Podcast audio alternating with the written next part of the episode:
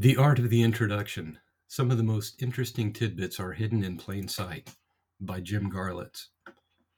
Call me a book nerd, but I love reading book prefaces and introductions. There, I said it. Glad I got that off my chest. Authors and reviewers often leave gold nuggets in these notes to the reader. Breaking out of the structure of the story, they spend a few moments with us like a friend enjoying coffee at the kitchen table. At least the good ones feel that way. Take, for instance, the introduction to Hugh Lofting's Dr. Dolittle. Hugh Walpole wrote that the book is a work of genius and he gives compelling argument, but he also said something universal, something that speaks to good literature, literature as a whole, and something I hope to emulate here at Good Soil magazine.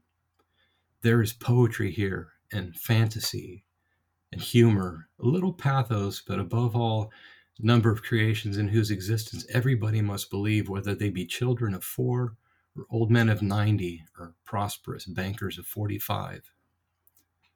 So don't be afraid to dive into these thousand good books that every child should read. There is poetry here, fantasy and humor, and a bit of sadness, You'll find friends here that you won't find anyplace else, not in the characters living inside the classic works, but in the authors themselves. Understand also that the art of the introduction is a true art form, though generally disregarded by all but the most assiduous souls. It need not be so. As one who considers himself a lifelong student of the good books, I generally take joy at reading introductions, prefaces, afterwords, even marginalia that accompany the digitally scanned copies of some of these works that have entered the public domain and been uploaded by Project Gutenberg, the Internet Archive, Google Books, and the like. You'll find plenty of that here, like a child's macaroni necklace around its mother's neck. Some versions of the books archived here are so heavily marked that they must be taken as is though for the most part, I do my best to clean them up and make them presentable in public.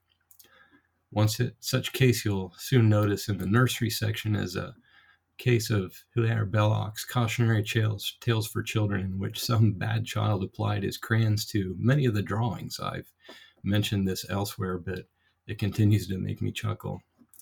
And so the book continues down history's lane, clad in the hues of Crayola blue and green, from some young unknown artist, but I'll take it that way. It adds humor to the history.